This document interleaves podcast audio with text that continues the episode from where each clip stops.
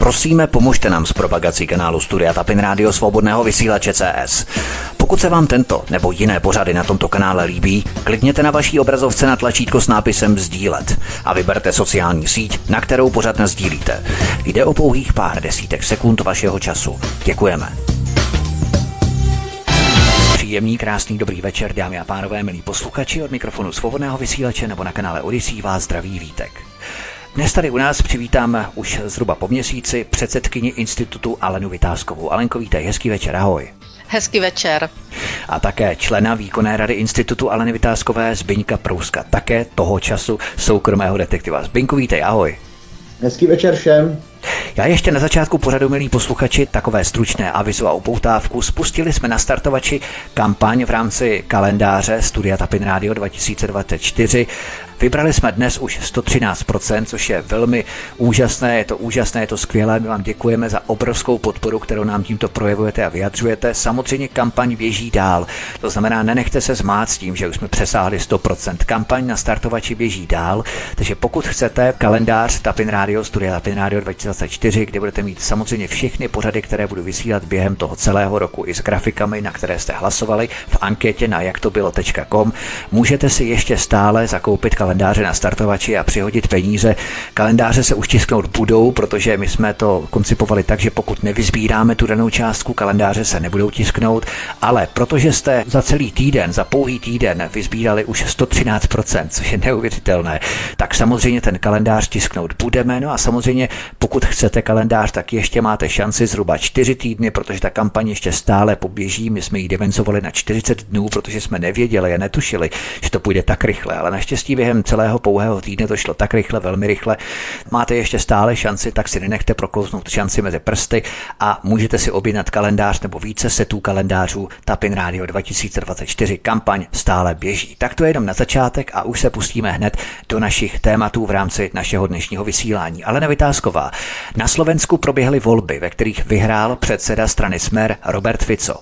Samozřejmě česká Havlérka nemohla zůstat pozadu a tak se komunistický rozvědčík rozpovídal z hradu, že prý probíhá na Slovensku ruská propaganda a pozadu nemohla zůstat ani europeizovaná a odčeštěná Věra Jourová s tím též narrativem. Proč se české marionety tak rozvřeštěly podle tebe, Alenko? Obávají se precedencu podle slovenského vzoru tady u nás v České republice, Alenko? Tak já se domnívám, že toho se neobávají, protože někdo jako je Fico, čili silně pro národní, pro slovenský, eh, tady v Česku není v tak vysoké politice. Takže já se domnívám, že toho se neobávají, nicméně to jejich měšování do vlastně eh, průběhu voleb a do výsledku voleb na Slovensku je trestuhodným činem a mm, jsem přesvědčena, že jak eh, pan prezident, tak eh, paní Jourová se velmi strapnili, že takovýto výrok nebo takovéto výroky proti suverénnímu státu, jako je Slovensko, vůbec vyřkli. Zbyněk Prousek, myslíš, že demokracie v Česku vypadá tak, že velká část Havlérky nemá ani tu elementární slušnost poblahopřát vítězi voleb na Slovensku, protože to není vítěz dosazený americkou administrativou?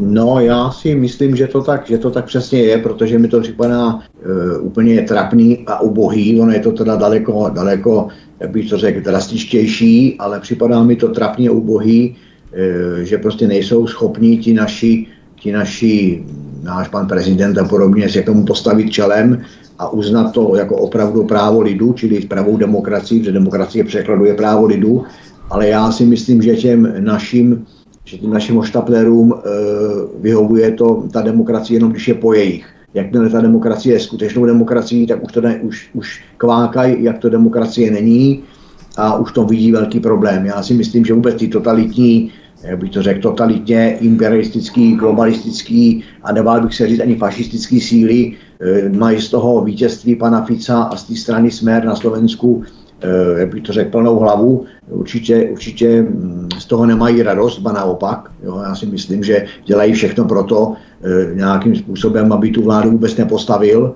protože, jak jsem už zmiňoval, když, není tak, když je takzvaně, nebo takzvaně není po jejich, tak je zle. A to se týká i těch našich pohunků, takže já si myslím, že mm, je to ostuda, je to minimálně ostuda, jak říkal Alinka, to uměšování do vůbec toho předvoleb, předvolebního období a voleb samotných je další ostuda a nejenom to, je to takové, je to i, bych to řekl, mělo by to už hodně lidem otevřít oči o tom, kdo vlastně u nás eh, je, na kterých funkcích, jak se chová a že to, že to s demokracií, to, co se děje u nás, nemá vůbec nic společného. A naopak já Slovákům přeju, přeju aby to dotáhli do konce a jsem, jsem, zastá, jsem zastáncem názorů pana, pana Fica, ta, nevím do jaké míry, protože už jsme všichni viděli a slyšeli mnohokrát, že politici něco jiného říkají, něco jiného potom dělají, ale já si myslím, že, jak říkala i Alenka, že on je silně pronárodní, je to Slovák každým coulem, kope za Slovensko, kope za slovenský národ, takže já si myslím, že, že je to správný, že vyhrál a Slovákům to přeju. To je samozřejmě úplně nabourávání té slovenské suverenity, protože v rámci toho mezinárodního měšování to je bezprecedentní záležitost, kterou eh, v podstatě čeští politici a nejenom čeští nabourávají. Eh, takové ty opravdu velmi silné komentáře nemají ve skutečné demokracii co dělat a v podstatě nejde jenom o mezinárodní vměšování, ale já bych to definoval i jako retorické vyměšování, které předvádí právě Věra Jourová, anebo třeba Petr Pavel, co by komunistický rozvědčík na hradě. Ale Nevytázková, eh, já možná navážu na to, o čem čem hovořil Zbyněk, myslíš, že jsme skutečně v takové fázi, že co není posvěcené Bruselem nebo Washingtonem, tak to není demokratické? Tak já si myslím, že o tom jsou již přesvědčeni i občané nebo většina občanů, že tento směr názorový, ať už je proti, pro bruselský a, a pro Washingtonský, eh, tak je jediný správný směr a ten, kdo si myslí nebo řekne dokonce, dokonce řekne něco jiného, tak je považován za nějakého trola, skoro nepřítele eh, západní demokracie. Je to už takto nastaveno a bohužel to funguje v České republice jako jediný možný názorový směr pro bruselský, pro washingtonsky a tím pádem pro západní hodnoty. Zbyněk Prousek, takže stačil jeden den a Slováci už zase mají jenom dvě pohlaví. Myslíš, že gang mafiánských politiků na západě zavede nějaké nové restrikce pro své odpůrce, abychom si náhodou nevzali ze Slovenska příklad a také to nevzali do svých rukou i tady v České republice? Vítku, uvažoval jsem nad tím, jak se tomu postaví. Z jedné strany bych jako spontánně bez dlouhý úvahy řekl, že ano, na tu otázku bych odpověděl, myslíš si, bych řekl, že ano, myslím si. Ale... Se jenom posluchačům omlouváme za takový lomos v pozadí, protože tam probíhají stavební práce a my jsme neměli možnost jak to vyfiltrovat a natáčet v nějakém jiném termínu, kdy se tam nestaví v pozadí u Zbyňka právě v rámci jeho kanceláře, takže občas tam budou nějaké rány velké, nebo třeba bagr a tak dále, stavební technika, nemůžeme za to, omlouváme se. Zbyňku, pokračuj. Ano, musíme, stav, musíme stavbaře pochválit, že staví i do pozdních nočních hodin, takže využívají, využívají svoji pracovní dobu, takže budíš jim to pochváleno.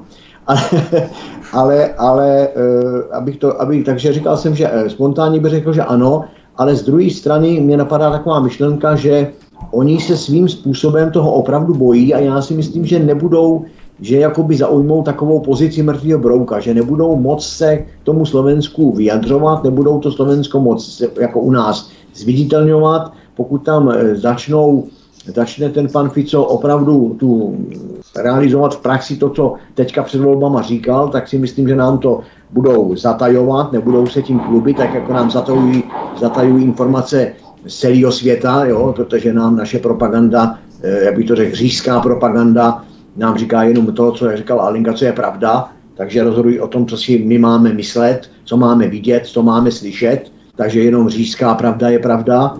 Takže já si myslím, že nebude, že ani tak nám nebudou to Slovensko podsouvat negativně, ale budou, ho, budou nám ho informačně ignorovat, takhle bych to řekl. Ale Vytázková, ještě kdybychom se chvilku vrátili a setrvali u toho Slovenska, takže Slováci ukázali, že zdaleka nepodléhají západním trendům bruselské kavárny, Slováci mají svého ducha. Myslíš, že si Slováci uvědomili, že prostě nepotřebují skaženost a dekadenci takzvaných západních hodnot stovek pohlaví? Eh, Slováci eh, jsou i více nábožensky založení možná než eh, Češi, takže i to hraje velkou roli. A jestli skutečně půjdou pak tím směrem, že odstoupí od různých nesmyslů, jako je více pohlaví, já nevím, 88 pohlaví nebo 7, to je jedno, jsou pouze dvě, tak pokud od, odstoupí od různých těchto nařízení, eh, tak pak teprve ukáží tu sílu. Pokud to nebude zase vymlouvání, my za to nemůžeme, to schválili ti před náma a od této smlouvy se odstoupit nedá, jo? protože se s tím setkáváme i dnes u nás, že eh, se dnešní vláda, dnešní pěti koalice mnohdy vymlouvá na to, co bylo před něma, co byly ty dvě vlády před něma, že zavinili, takže stále jsme tu v nějakém kruhu, že ti, co nastoupí a ve volbách nebo ve volebním boji e, slibují voličům hory doly, tak pak sdělí, že to nemohou naplnit úplně a nemohou to naplnit ani z části, protože ti před něma zavinili ně, nějaké věci a oni nemohou pokračovat to, co slíbili. Tak se obávám, aby to na tom Slovensku pak nedopadlo tak trošku jinak i po těch volbách, protože jsou nějaké e, přístupové smlouvy, jsou nějaké smlouvy eh, s Evropskou unii, jsou eh, eh, různé dohody, aby vůbec Fico mohl dodržet to, co ve volbách nebo v před, předvolebním boji sliboval. A to budeme vidět, jestli ten národ nebude opět zklamán, že eh, bylo slibováno něco jiného, než se nakonec děje a budou se vymlouvat, že to podepsala Čaputová nebo to eh, odsouhlasila, já nevím, předcházející vláda, smlouva se nedá změnit. To je jako například eh, letiště na Slovensku, kde bude operovat americká armáda. Myslíš, Zbigněk Prousek, myslíš, Binku, že právě to je ta pasta demokracie, kdy přestože vláda vyhraje a sestaví koalici, tak eh, se musí nějakým způsobem vypořádat s těmi kompromisy a ty kompromisy potom ve finále můžou reálně ohrozit ty výsledky vlády, kterých by dosáhla, pokud by mohla vládnout sama nebo sama určovat tu politiku a v podstatě tu sílu, kterou má v rámci toho koaličního partnera, může definovat jenom počtem těch hlasů a tedy i slevovat z těch různých eh, zásad, eh, se kterými právě vstupovali do těch voleb a pro které je lidé zvolili. A to je právě problém všech demokracií na západě. Já, já ještě předběhnu ano, Zbínka, Alenko. než odpoví. Jo? Já bych to ještě možná rozšířila. To není jenom, že musí jít na nějaké kompromisy, ale oni se vymlouvají na vlády před něma, na jednu, dvě, jasně, i tři jasně. vlády před něma, že tento krok nemohou udělat. Jo? To je v podstatě i dokumentace toho souručenství, jakým způsobem jsou provázané ty politické partaje a politické ano. gengy ve finále, protože jsou propojené čtyři roky jsme to my, čtyři roky kámoši, ano. Eh, kteří se v televizi tváří jako nepřátelé, ve skutečnosti jsou to zákulisní kámoši, kteří si prostě rozdělí trafiky a potom se ve finále můžou jeden druhého obvinovat, protože oni vědí v zákulisí, jak to skutečně probíhá, ta moc, reálná moc ano, silových rezortů. Ano, ano. Zbyňku, co ty na to? No takhle, já jsem jenom chtěl říct k tomu, že, že já si myslím, že mm, to není past demokracie. Demokracie podle mého názoru nezná pasti. Demokracie je podle mě projev vůle lidu, jo, podle nějakých pravidel, ale já si myslím, že tady to je past západu, ne past demokracie.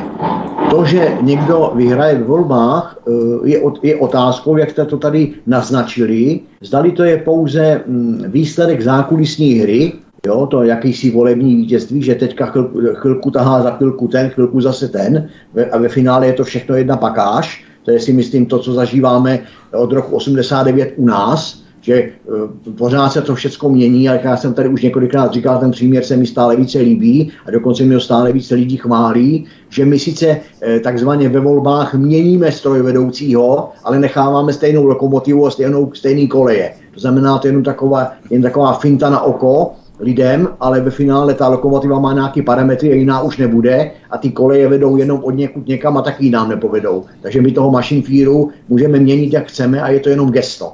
Takže proto říkám, že demokracie nezná pasti. Pravá demokracie by byla skutečně vyměnit i tu lokomotivu, i ty koleje. Ale mm, tady v tom případě bych to spíš nazval past západu a, to, a ty výmluvy, co tady Alenka říkala, že nemůžeme, protože ti před náma a tak dále, to já to do toho zapadá, to já vnímám mm, tak nějak trošku komplikovaně, ale vnímám to tak, jakože právě proto, že jsme jedna pakáž a máme danou jednu, jednu západní diktaturu, vlastně vůbec nejde o žádnou politiku, tak, to, tak se budeme vymlouvat zase chvilku na to, že to udělali ty před náma, ale ve finále my nechceme přece nic změnit a hlavně my nemůžeme nic změnit. My jsme právě ty mašinfírové, vyměňovaný, vyměňovaný, vyměňovaný, ale máme pořád ty daný, eh, Amerikou daný koleje a máme, to, máme tu německou lokomotivu, unijní lokomotivu a my nemůžeme na tom nic změnit.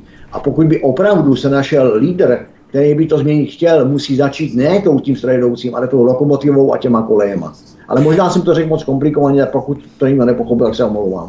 Já si myslím, že ta železničářská terminologie nebo analogie je celkem srozumitelná, pochopitelná. Každý z nás někdy jel vlakem a ví, jak to na těch kolejích vypadá. A možná i ten nepořádek v rámci těch kolejí přímo charakterizuje nepořádek ve státní správě České republiky. Ale na Vytázková tedy lidé minimálně na Slovensku tedy nechtějí woke culture, nechtějí pavědecká dogmata multikulturalismu, genderismu v kombinaci s ženským feminismem, eko hysterií a protinárodním narrativem, což je skvělá zpráva. A na to bych možná navázal, protože se v Česku, v České republice, zrodila funkce agitátora v zaostalých venkovských oblastech. Takový člověk bude dohlížet na to, aby hloupí vesničané mysleli správně prozápadně, milovali své vůdce a nenáviděli ty správné nepřátele. Ta zpráva vyšla sice na seznamu, odkaz číslo jedna v popise pořadu na Odisí, ale já si přesto myslím, že jde o zdařilou recesi, i když svazácké agitky aktivistů ve školách jedou na plné obrátky. To je samý eko, gender, multikulty, evropské hodnoty a tak dál.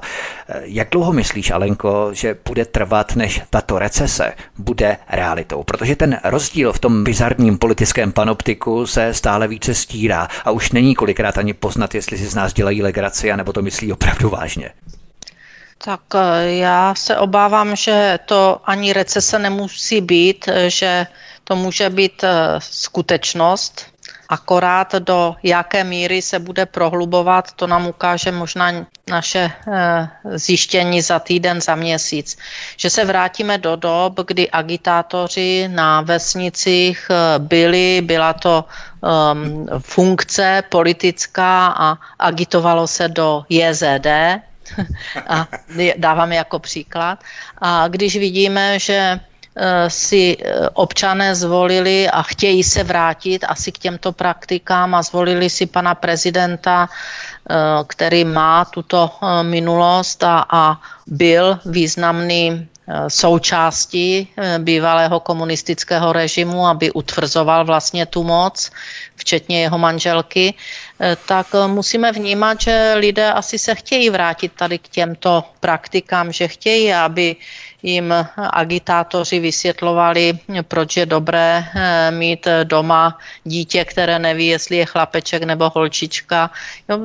Já, eh, si nedokážu představit, že eh, by to lidem vadilo. Kdyby jim to vadilo, tak by už dneska museli teda vystupovat úplně jinak, ale oni jsou k tomu lhostejní a nechávají vlastně tento směr se dál rozvíjet a volí tak, jak volili. Takže asi jim to nevadí a agitátoři jim chybí. Tak eh, nevím, on ten agitátor, eh, pokud je to recese, já si myslím, že je to recese, ale i kdyby hypoteticky nějaký takový agitátor existoval, já si myslím, že na vesnici by se s tím vypořádal velmi rychle. Vyválení v hnoji nebo v močůvce, myslím, že by byla jedna z eh, těch příjemnějších a menších alternativ, která by probíhala. Na středozápadě v Americe vyváleli ještě v peří, potom je vyhnali do prérie, kde je potom sežrali kojoti. Tady u nás to nehrozí, ale myslím, že to vyválení v hnoji by bylo adekvátním řešením. Vítku, já to tak úplně nevidím. Vidíme, co dokáží neziskovky, jak dokáží vlastně Eh, ne všechny, ale velká část těch neziskovek, jak dokáže de facto za naše peníze eh, dělat eh, akce proti našim zájmům. Zbigněk Prousek, myslíš, že Havlérka a v obecnější rovině neoliberální třída progresivistů stále více posiluje tu vlnu nenávisti vůči osobám, které nejdou s nimi. To je samý anti-Babiš, anti-Trump, anti-Fico, anti-Orbán, anti-Kačinský, pořád nová jména, samé anti, ale stále stejné agresivní politiky. Takže v podstatě oni šíří tu nenávist, ne my, jak se nám snaží sugerovat, že dezoláti a dezinformátoři šíří nenávist, ale oni jsou stále samé anti, anti, anti.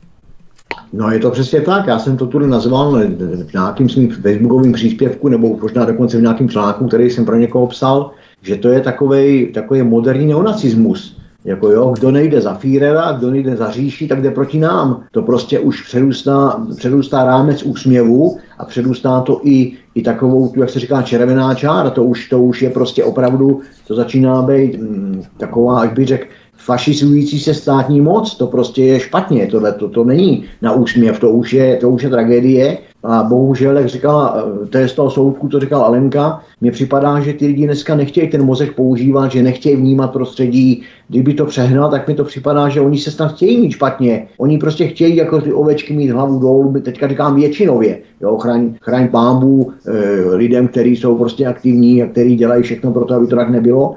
Ale svým způsobem je tady i na jednu stranu zklamává strašně mladá generace, protože vždycky ty mladí lidi byli takový agresivnější a tak dále. Konec konců, eh, vezmeme si rok 89, tam se právě zneužívali jo, k těm intrikám předem, předem západem připraveným studenti takzvaný, který vůbec nevěděli, je, hmm. ale přesto se nějakým způsobem projevovali a dneska mi ty mladí lidi připadají, prostě ten, kdo vymyslel mobil, to byl, to byl svým způsobem v úvozovkách genius, protože oni mají ten svůj mobil a oni nevnímají jestli prostě jdou tunelem, jestli jdou po chodníku, jestli je kolem bílo nebo černo, oni nevnímají nic, co se děje a tohle to takzvaně někomu sakra moc vyhovuje, ale je to špatně. Takže jinými slovy, tady se třeba za okrádání důchodců bouřej dnešní šedesátníci, padesátníci nebo dokonce sedmdesátníci, ale měli by se bouřit ti, co jim je dneska 30 nebo 40.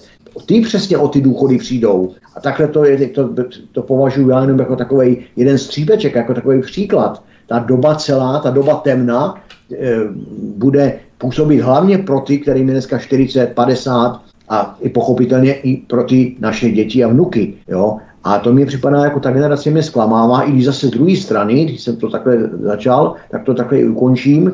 E, stále víc mě překvapují lidi, jako tuhle jsem mluvil s, s, řeknu, s klukem lidově, který mu je 24 let a mě překvapovalo, jak ten, jak ten člověk vnímá situaci, jaký má přehled o tom, co se děje. Fakt mě strašně milé překvapil a myslím si, že, že jsou ještě furt mezi těmi mladými lidi, kteří opravdu se začínají zase učit myslet, eh, eh, vnímat dějiny v sounáležitostech, v souvislostech s tím, co se děje, eh, právě o té jedné pravdě a o té jedné ideologii a tak dále. A já bych, abych nebyl široké, ukončím to tím, že jsem se s tím letím mladým, mladým, mladým klukem dal do řeči jenom proto, že jsme nějakým způsobem sáhlo dlouhou rozhovor došli k tomu, že v ústavě je napsáno, že je zakázána jedna ideologie. A on mě říká, jak tomu má rozumět, že, je tady zakázána jedna ideologie, když tady je jenom jedna ideologie. Všechno, co je americký a co je bruselský, je dobrý a všechno, co je ruský, je špatný a každý, kdo jde proti nám, tak je náš třídní nepřítel a to musíme zničit. No a já jsem na to v podstatě neuměl odpovědět než tím, než dobou, která tady byla v roce 38 a 45.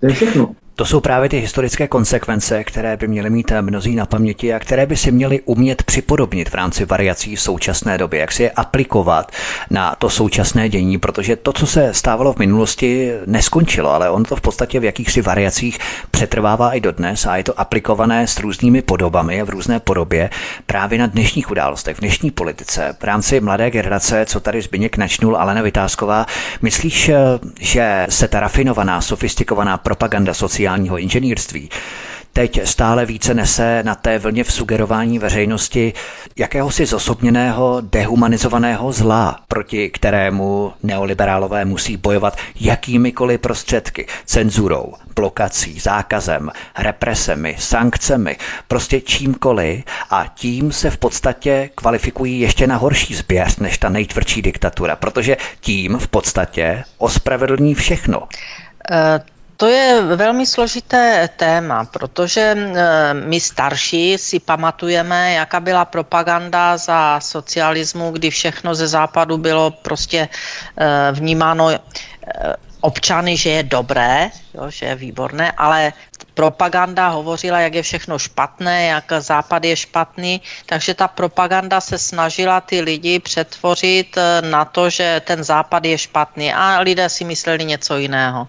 A dneska je to obdobné, zase ve stejném gardu, kdy propaganda se snaží eh, vytvořit, že západní kultura je vynikající a nejlepší a hodnoty západní jsou nejlepší a ti lidé si už dneska myslí něco jiného.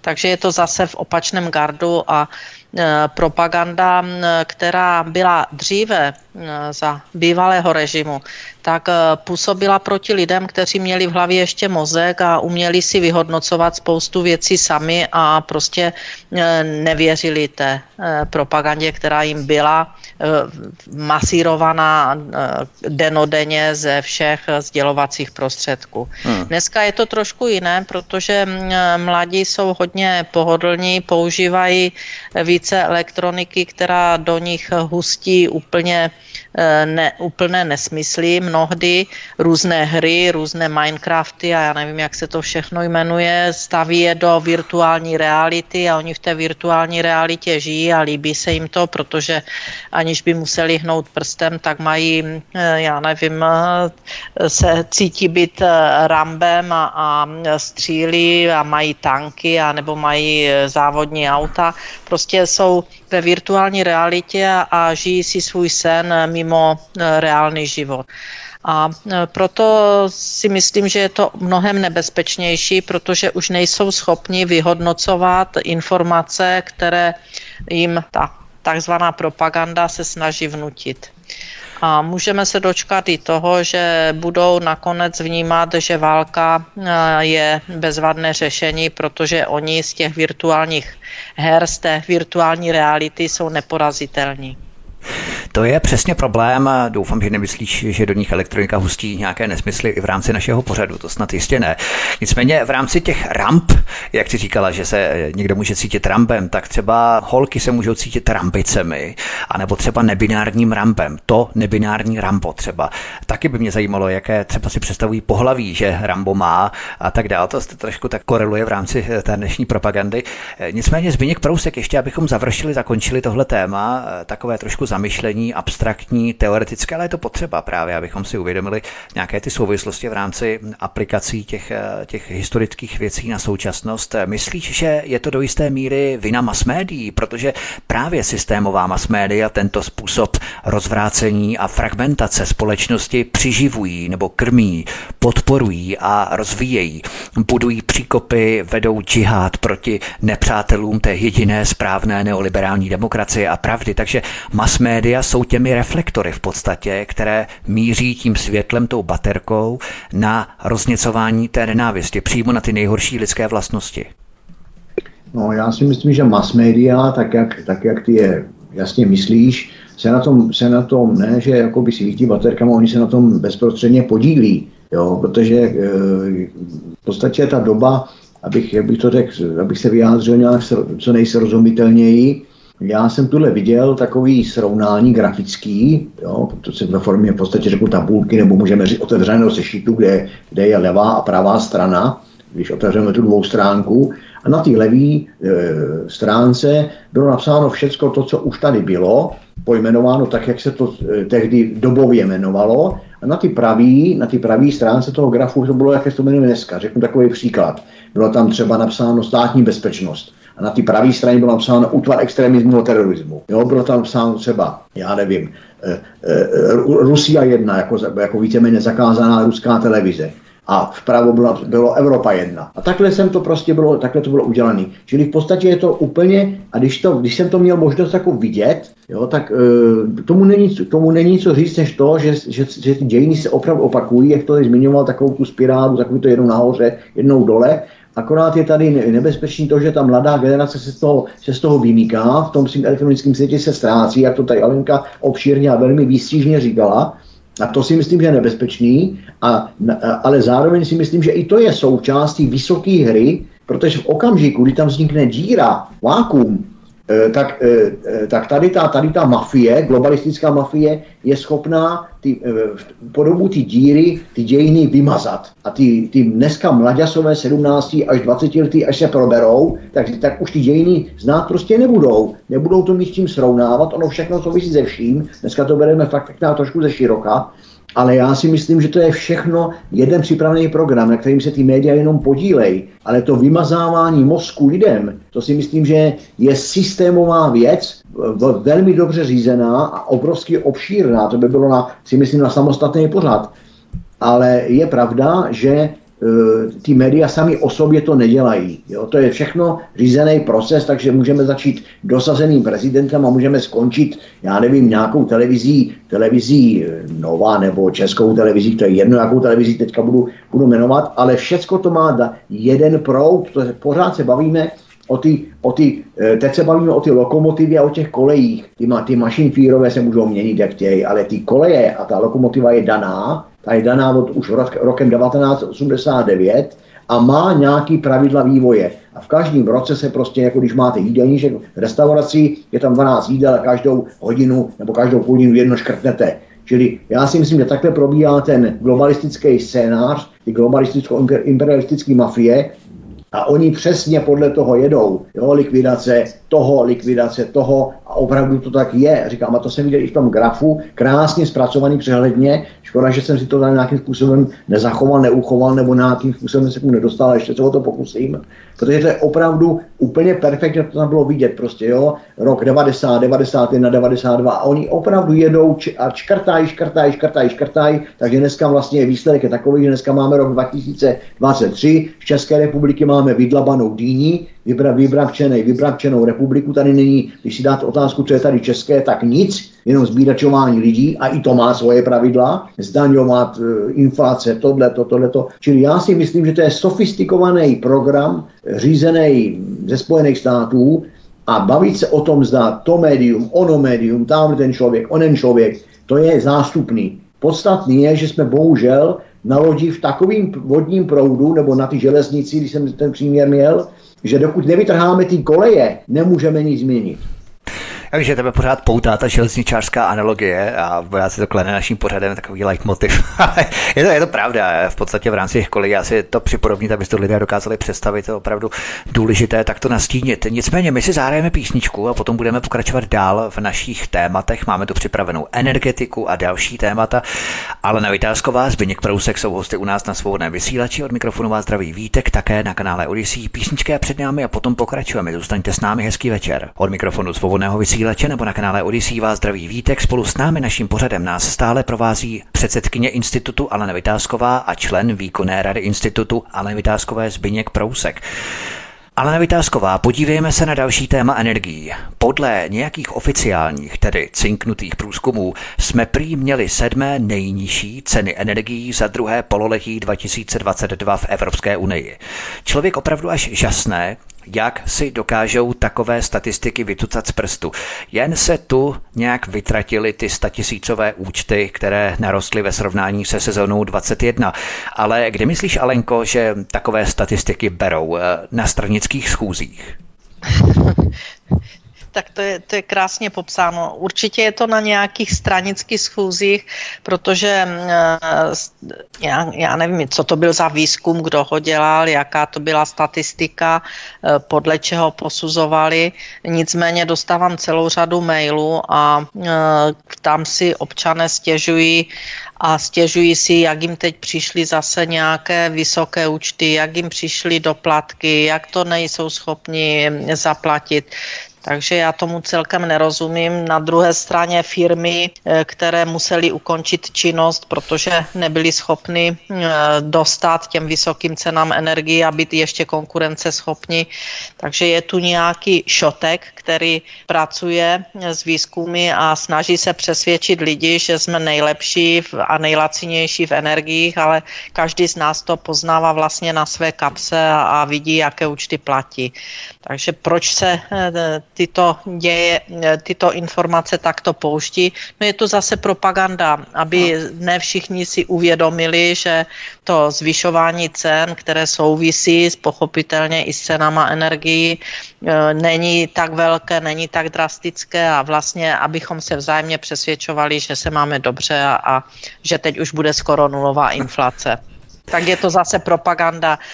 Vzpomeňme si konec druhé světové války, tak vlastně rudá armáda byla v Berlíně a Hitler ještě eh, vysílal a nacisté vysílali, jak tu válku vyhrají, takže je to propaganda. Do posledního dechu budou věřit, že jsou na té správné straně. Zbigněk Prousek, ve skutečnosti jsme byli ale čtvrtí nejhorší, což dokonce uvedl i Eurostat, takže občas proklouzne i oficiální pravdivá statistika. Odkaz číslo 2 v popise pořadu na kanále Odyssey, kdyby si to chtěl někdo ověřit. To se ještě nepřipočítala celková životní úroveň obyvatel, výplaty, životní náklady obyvatel a tak dál a tak dál. Takže ve světle těchto dalších parametrů jsou vlastně veškeré takové statistiky neprůkazné a nic nevypovídají o skutečné realitě života v té dané zemi, že Zbínku? Protože tam se nepřipočítávají ty ostatní parametry, podle kterých to musíme vsadit do nějakého, řekněme, rámce reálí v té dané zemi. No, přesně, je, je, řekl bych přesně tak, jak to, jak to už je takový moje, moje pořekadlo, přesně tak. S těma statistikama se všichni víme, že se nechá takzvaně čarovat jo, podle, podle zadání, to znamená mm, opravdu je to, je to strašné, je to, je to širokospektrální možnost, jak, s tím, jak to udělat tak, aby nám vyšel výsledek, který potřebujeme. Já si myslím, že Alenka to řekla úplně, úplně perfektně, když řekla, že Hitler, Hitler ještě kvákal o vítězství a, a, e, ta, a sovětská armáda byla už v Berlíně. Takže já si myslím, že tady to je srovnatelný. Tady, tady ta naše vládní mafie jo, kváká. E, je, jediný snad si myslím, co je v náš prospěch, jako e, ve prospěch rozumných, rozumných občanů a obyvatel této země, je, že oni naštěstí nevědí, která bije, oni v tom reálu opravdu nevědí, která bije, oni tím, jak prostě plní očkrtávání toho jídelního listku, jak říkám, ten likvidační plán, tak vůbec nevědí, co se děje na druhé straně, eh, takže v tom vidím takovou trošičku nějakou, nějakou prastlinku toho jejich totalitního režimu a zároveň i možnost toho, eh, že z toho může nějaký, nějaký síly národního obrození toho můžou využít, když to řeknu takhle ze široka. Ale aby se vrátili ty statistice, Prostě oni, co chtějí, to je součást propagandy a akorát to je eh, způsob servírování, způsob podání, aby to prostě neodvysílala hlavní, hlavní televizní stanice večer, tak toto bude, no tak to podají jako výsledek nějaký statistiky, ale já si myslím, že opak je přesně pravdou, že lidi jsou zbítačováni a když, to, když tak to říkal i ty, když to vidíme v tom balíčku celých těch souvislostech, Jo, tak nemůžeme vytrhávat kontextu, jestli stojí energie tolik a tohle to stojí tolik, ale dohromady náklady ty rodiny, náklady těch lidí dneska na život, přesně, tak přesně. pochopitelně klesáme, my jdeme dolů a dolů a dolů. Jo, protože když si vezmeme, jestliže byl, byl dříve plat, třeba řeknu 4 tisíce, 6 tisíc korun měsíčně, a taková doba byla, není, není nějak extra daleká, a srovnáte si, co jste si, eh, nebo srovnáme si všichni, co jsme si za ty 4 až 6 tisíc korun mohli za ten měsíc dovolit. Dneska ty lidi mají, berou plat 40 tisíc i 60, ale jsou taky takový, kteří berou 25. Ale i přesto, i za těch 60 si nemůžou zdaleka dovolit to, takovou životní úroveň, jako měli za těch 6, takže musíme žít nohama na zemi, používat zdravý rozum a srovnávat vždycky a všechno a v komplexně a ne vytahovat z kontextu některé věci. To je právě to je právě jeden z hlavních nástrojů propagandy. Vytahovat něco z kontextu a na tom to podat. Jo, to je prostě, to je přesně ono, ale já si myslím, že nemá cenu to, na, to tady našim, dva, našim posluchačům eh, ze široka vysvětlovat, že to každý chápe. Alena Vytázková dokonce podle serveru Echo24 si Pražané platí nejdražší elektřinu a kdyby jenom z Česka, ale v Praze je nejdražší elektřina v celé Evropské unii. Odkaz číslo 3 v popise pořadu na Odyssey. To by pak už člověk jenom zvracel, když to řeknu takto natvrdo. Čím myslíš, že si Praha vysloužila takové smutné prvenství? Tak eh, Pražané mají nejvyšší platy, eh, v eh, celé České republice. Celé Evropské unie. Vezmeme, ne, nejvyšší platy. Jo? Co, beru Česko, takže Praž, v Praze jsou nejvyšší platy. Na rozdíl od jiných uh, území nebo jiných měst v České republice. Pražané mají pražskou kavárnu, Pražané jsou ve směs velmi spokojení, více než, než venkov a hm, tak si zaslouží, i když mají všechno nej, tak, tak si zaslouží možná i nejvyšší ceny energii, protože jsem neslyšela, že by si Pražané extra stěžovali, že mají vysoké ceny energii. Asi to souvisí s tím, že mají vysoké platy. Ještě ale já si, to ne, já si to neumím jinak vysvětlit, protože eh, ta nespokojenost lidí hm, víceméně přichází spíš eh, mimo pražské eh, a, hm, nebo mimo pražské obyvatele naší země. A nedokážu si vysvětlit, že pokud ta cena energií je skutečně nejvyšší e, v Praze, v České republice a taky v Evropské unii, takže dávno Pražané nevyšli do ulic a nebojují proti tomu. Ještě ale Vytázková, podívejme se trošku na jiné téma v rámci energetiky, protože na náhorních planinách Krušných hor přibylo za pár let několik desítek větrných elektráren. Vrcholky hor jsou už větrníky poseté.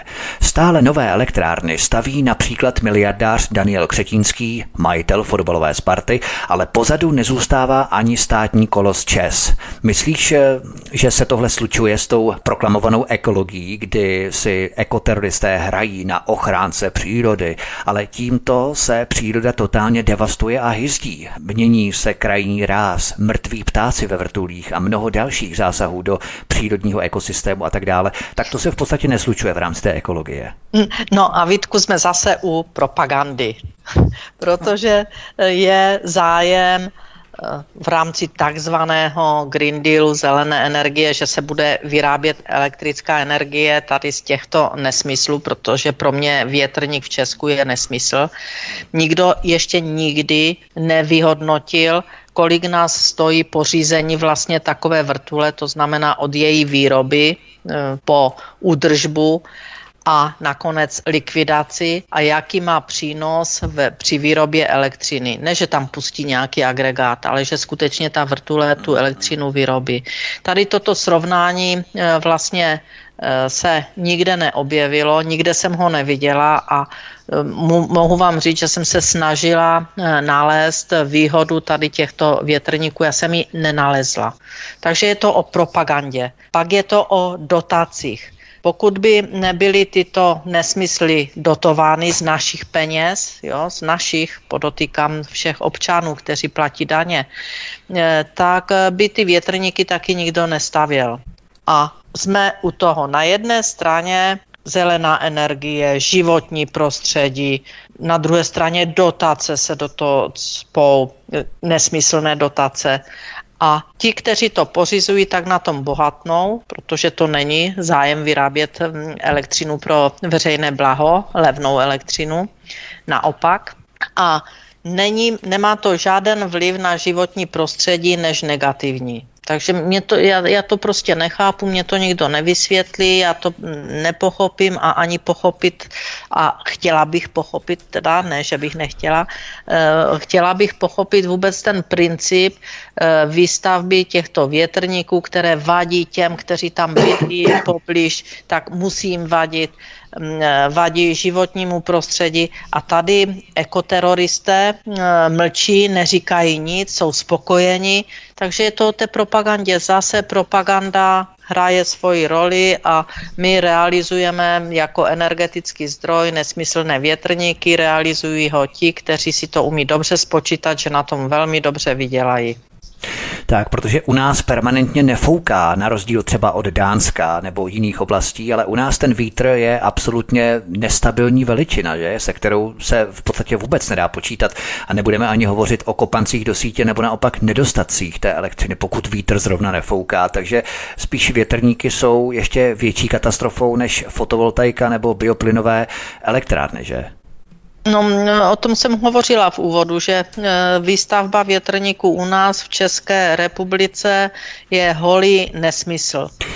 Ale Vytázková, podívejme se teď na další téma. Zločinci VHO opět začínají rozeznívat covidové bubny. Aktuálně vakcinologové doporučují očkovat proti covidu i šestiměsíční děti a těhotné ženy. Odkaz číslo čtyři v popise pořadu na Odyssey. Myslíš, že na tom je pozitivní to, že se k jejich doporučením nikdo nehlásí a vláda dává od vakcín ruce pryč? Já si myslím, že se o vakcínách na COVID toho sdělilo mnoho ať už v průběhu eh, vakcinace a covidu, tak především poté, kdy se zjišťují negativní dopady očkování pro celou řadu lidí, ať už to jsou nemocní, zvyšování nemocí rakoviny a různých dalších jiných nemocí. Prostě byla to vakcína, která nebyla dostatečně vyzkoušena, neprošla celým tím cyklem, jak by měla. A to, že někdo řekne, že by se měli očkovat i děti šestiměsíční, tak já si myslím, že by měl být trestně stíhán. Tak to myslím, že je naprosto jasné, tvrdé vyřčení a k tomu není co dodat. Spiněk Prousek, je podle tebe reálné, pokud rozjedou další covidovou vlnu s nějakým novým jiným mutantem, že na to lidé opět skočí a budou stát fronty u drezíny na kolejích, na nádraží nebo u bůčku v hypermarketech na včeličky. Je to podle tebe reálné? Zase znovu opakovat ten stejný scénář? Tak Vítku, já si myslím, že, že pokud by se tady ten scénář obnovil, když já si furt v koutku duše myslím, že pokud se obnoví, tak už ne rozhodně v takovém, v takovém rozsahu, jako to tady bylo, protože si myslím, že všechny ty, všechny ty vládní mafie napříč Evropou a světem pochopili, že to je, že to je jako pro ty lidi už, už prostě už jsou v koutě, že ty lidi opravdu jako tady u toho silně procitli takže si myslím, že ty koronafašisti eh, tady jako trošku ty týkadla stáhnou, ale nicméně, eh, nebo už je i stáhli, ale to neznamená, že zase budou ty, ty, ty, ty kadilka vysnovat jako ty šineci a znovu budou zkoušet. Jo, do nás prostě, jak, jak já vždycky říkám lidově, tu mrnu, to je nějaká ta mRNA, nebo jak oni tomu říkají, do nás tu mrnu prostě dostat. Jo, za, každou, za každou cenu se říká, že to budou dávat do sušenek a do potravin a všude možně.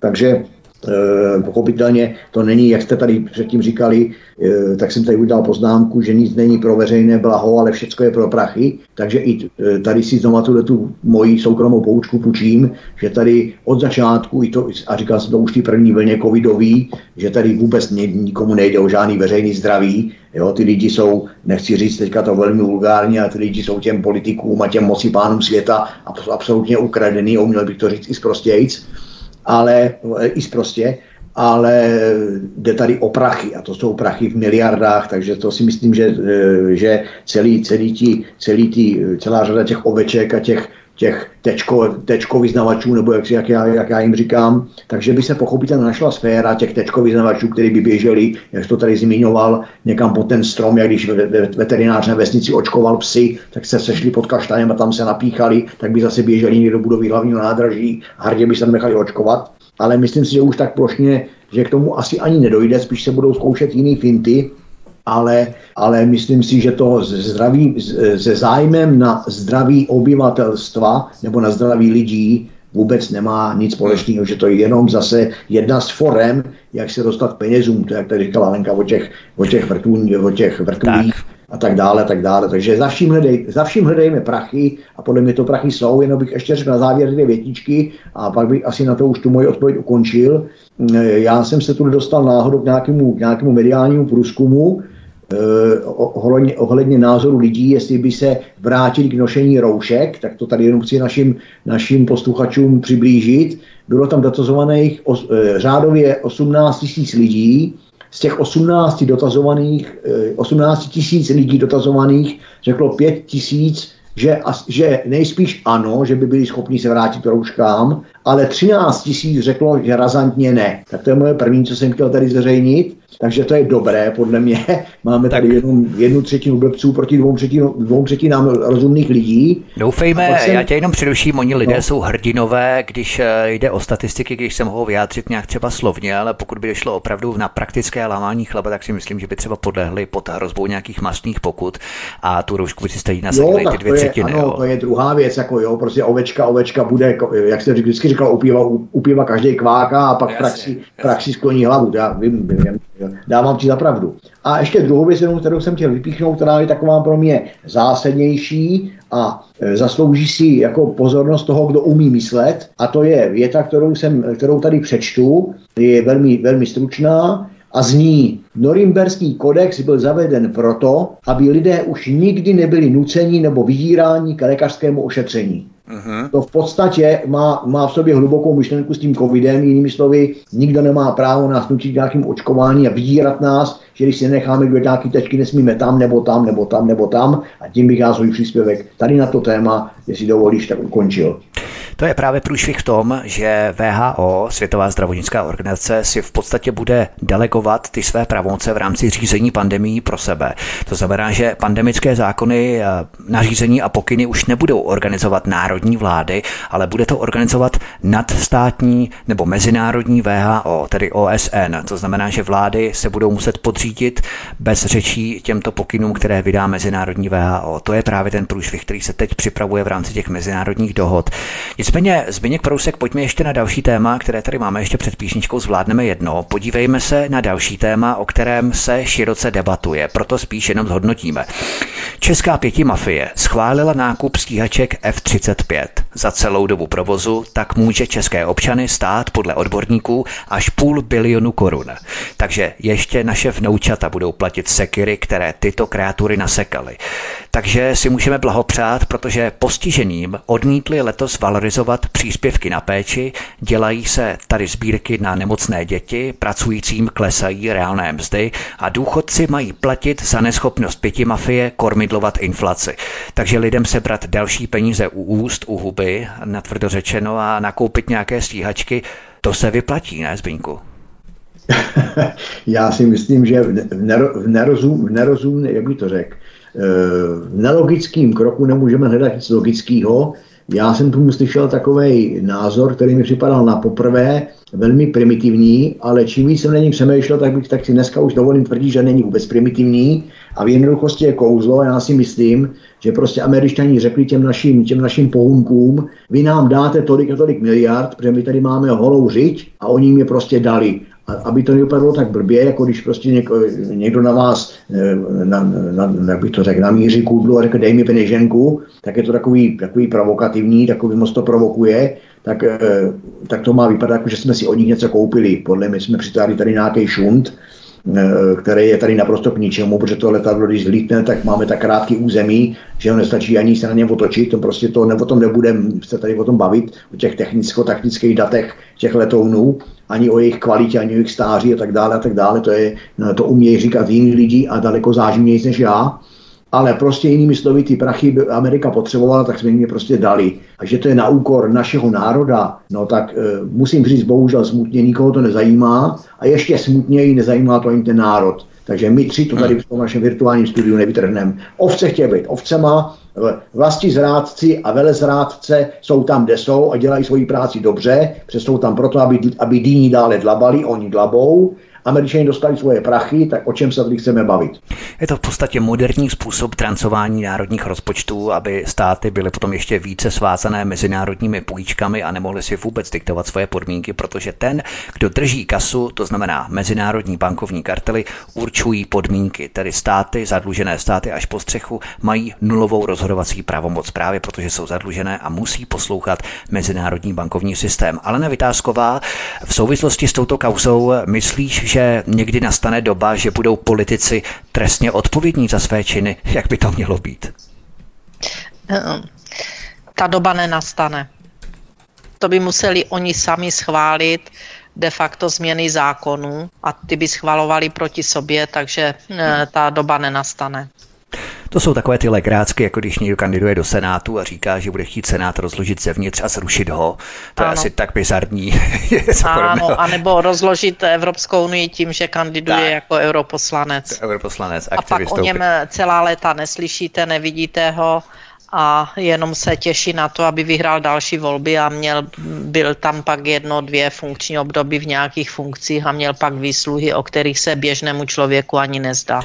Přesně a, k tomu tak, plat, něm... a k tomu plat 300 tisíc měsíčně krát pět let nebo kolik, že jo? Jasně, jasně. Tak ono o něm nesmí být slyšet, protože právě tu Unii rozkládá a dělá to potichu a tajně, takže se o něm nesmí mluvit, rozumíš? To je právě dobře naopak. Tak.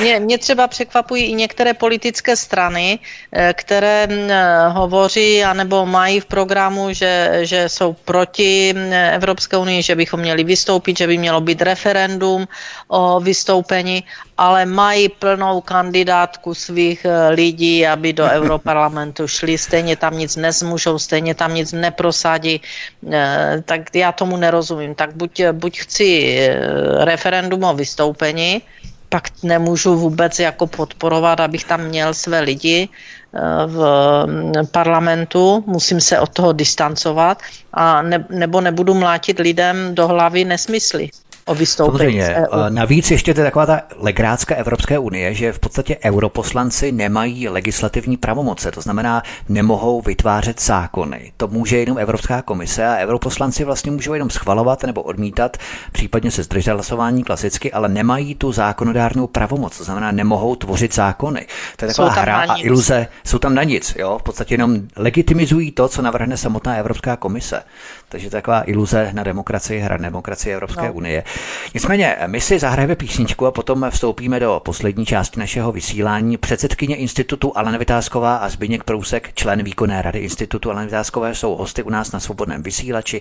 Od mikrofonu vás zdraví Vítek, také na kanále Odyssey a písnička je před námi a po ní pokračujeme. Zůstaňte s námi, hezký večer. Od mikrofonu svobodného vysílače nebo na kanále Odyssey vás zdraví Vítek. Spolu s námi naším vysíláním nás provází stále Alena Vytázková a Zbyněk Prousek. Alena Vytázková, podívejme se na další téma, které tak trochu zapadá v informačním šumu, ale je poměrně důležité.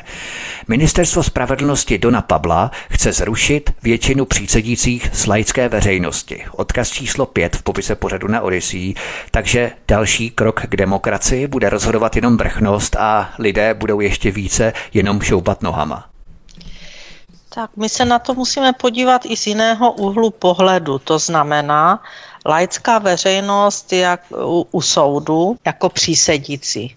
Já můžu říct, že eh, ne všichni, protože jsem zažila jenom část eh, tady těchto přísedících, vůbec nevědí, o čem je řeč, to je za prvé. To si říkala, že vládce tvého soudu, tam si četl noviny, tuším, jeden ne, noviny, pospával, blesk. ne? Blesk. Blesk. Soudružka, soudružka, soudružka si četla Blesk a ani to neskrývala, takže si ho tam prostě listovala tak, abychom to viděli, nebo já nevím, to bylo asi jedno, jestli to e, vidí ti, co jsou v soudní síni, nebo nevidí, asi zda e, když už řík, si říkal, že vrchnost, tak ti přísedíci se eh, chovali teda velmi podivně. A e, já nevím, tam taky ten jeden z přísedících e, usnul, že mu spadla hlava, ta, tak já, já prostě to beru, že jestli chce ministerstvo spravedlnosti udělat nějaký zásah, aby tam tady ti hm, seniori, kteří tam jako přísedící u zvlášť závažných zločinů sedí a rozhodují o životě člověka, který třeba ani vůbec nic neudělal a stejně pak poslechnou soudce, kterým řekne, nebo předsedu toho senátu, který jim řekne, jak to, jak to bude, tak pak tam jsou opravdu zadarmo drázy, i kdyby se tam chodili jenom ohřívat, protože raději budou sedět v té soudní síni, než topit doma v zimním období. Eh, tak eh, je třeba vědět, jak, jakým způsobem vlastně si představujeme Eh, tu kontrolu veřejnosti u těchto eh, senátů. A pak eh, bychom měli se bavit o tom, že buď tam budou skutečně profici, kteří budou i kontrolovat toho předsedu Senátu, jestli, jestli a, a vlastně mít na to i svůj názor, čemuž nevěřím, že, že by jsme byli schopni takto fundované e, pracovníky jako přísedící e, zajistit a zaplatit. E, na druhé straně v Americe teď jsem jako proamerická, jo, Všim, všimáte si. Pozor, pozor na to. Pozor, barvy, pozor, pozor, pozor. Ale z těchto, z těchto příkladů si naše zákono, naši zákonodárci příklad neberou. E, tak tam e, vlastně ten senát nebo ten e, ti přísedíci a, a bývají hodně, ne dva nebo tři, jsou de facto losováni nebo vybráni z občanů a, a jsou uvolněni v práci, placeni a jsou jako porota, která rozhoduje o vině, o, o o tom, zda je viny nebo neviny, o trestu rozhoduje pak soud, ale o vině a nevině. Tak jestli, udělá, jestli myslí pan ministr, že, že chce udělat tady tuto porotu, která by byla větší a e, v počtu a střídali by se tam občané, byl by to takový dohled nad tím e, soudním senátem té občanské veřejnosti, pak považuji, že by to mělo obrovský význam a obrovský smysl, že ti lidé by prostě skutečně pak vnímali, jestli ten e, člověk je nebo není vinen a mohli by pak dávat vlastně tomu soudci podklad, e, zda je vinný z jejich pohledu nebo není. Ale pokud by to mělo zůstat tak, to je, a ti přísedíci, kteří jsou přímo jako ten soudní senát tvoří, ten tak opravdu ze zkušenosti mohu říct, chvála Bohu, že pan ministr to chce změnit. Já tu naší debatu přemostím takovým vtipem. Ivo Jahelka o tom zpíval v jedné písničce právě a to přímo souvisí s těmi přísedícími z lidu, protože dříve to probíhalo úplně stejně a probíhal rozvod v rámci soudu. Dva manželé se rozváděli a důvod, který ta žena uváděla, proč se vlastně chce s tím manželem rozejít, nebo jeden z těch důvodů bylo, že on jí vybízel velmi vulgárně k souloži. A e, ona se styděla to říct, co jí ten manžel říkal. No tak to napsala na papírek a napsala na ten papírek, pojď si zasouložit. Na to vyjádřila samozřejmě jadrněji, to tady nemohu říkat. No a ten papírek posunula předsedovi toho soudního senátu. No a on v podstatě se necítil kvalifikovaný rozhodnout eh, jedině sám v rámci toho, tak ten papírek posunul té první přísedící. No ale co se nestalo, ta první přísedící spala.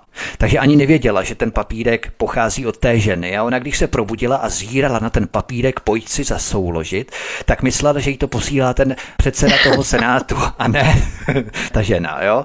No a tak eh, to bylo docela vtipné, protože na konci toho procesu, a to nevím, jestli si to Ivo Jahelka vymyslel, tak eh, vrátila ten papírek tomu předsedovi senátu a bylo tam napsáno ano, zítra v pět.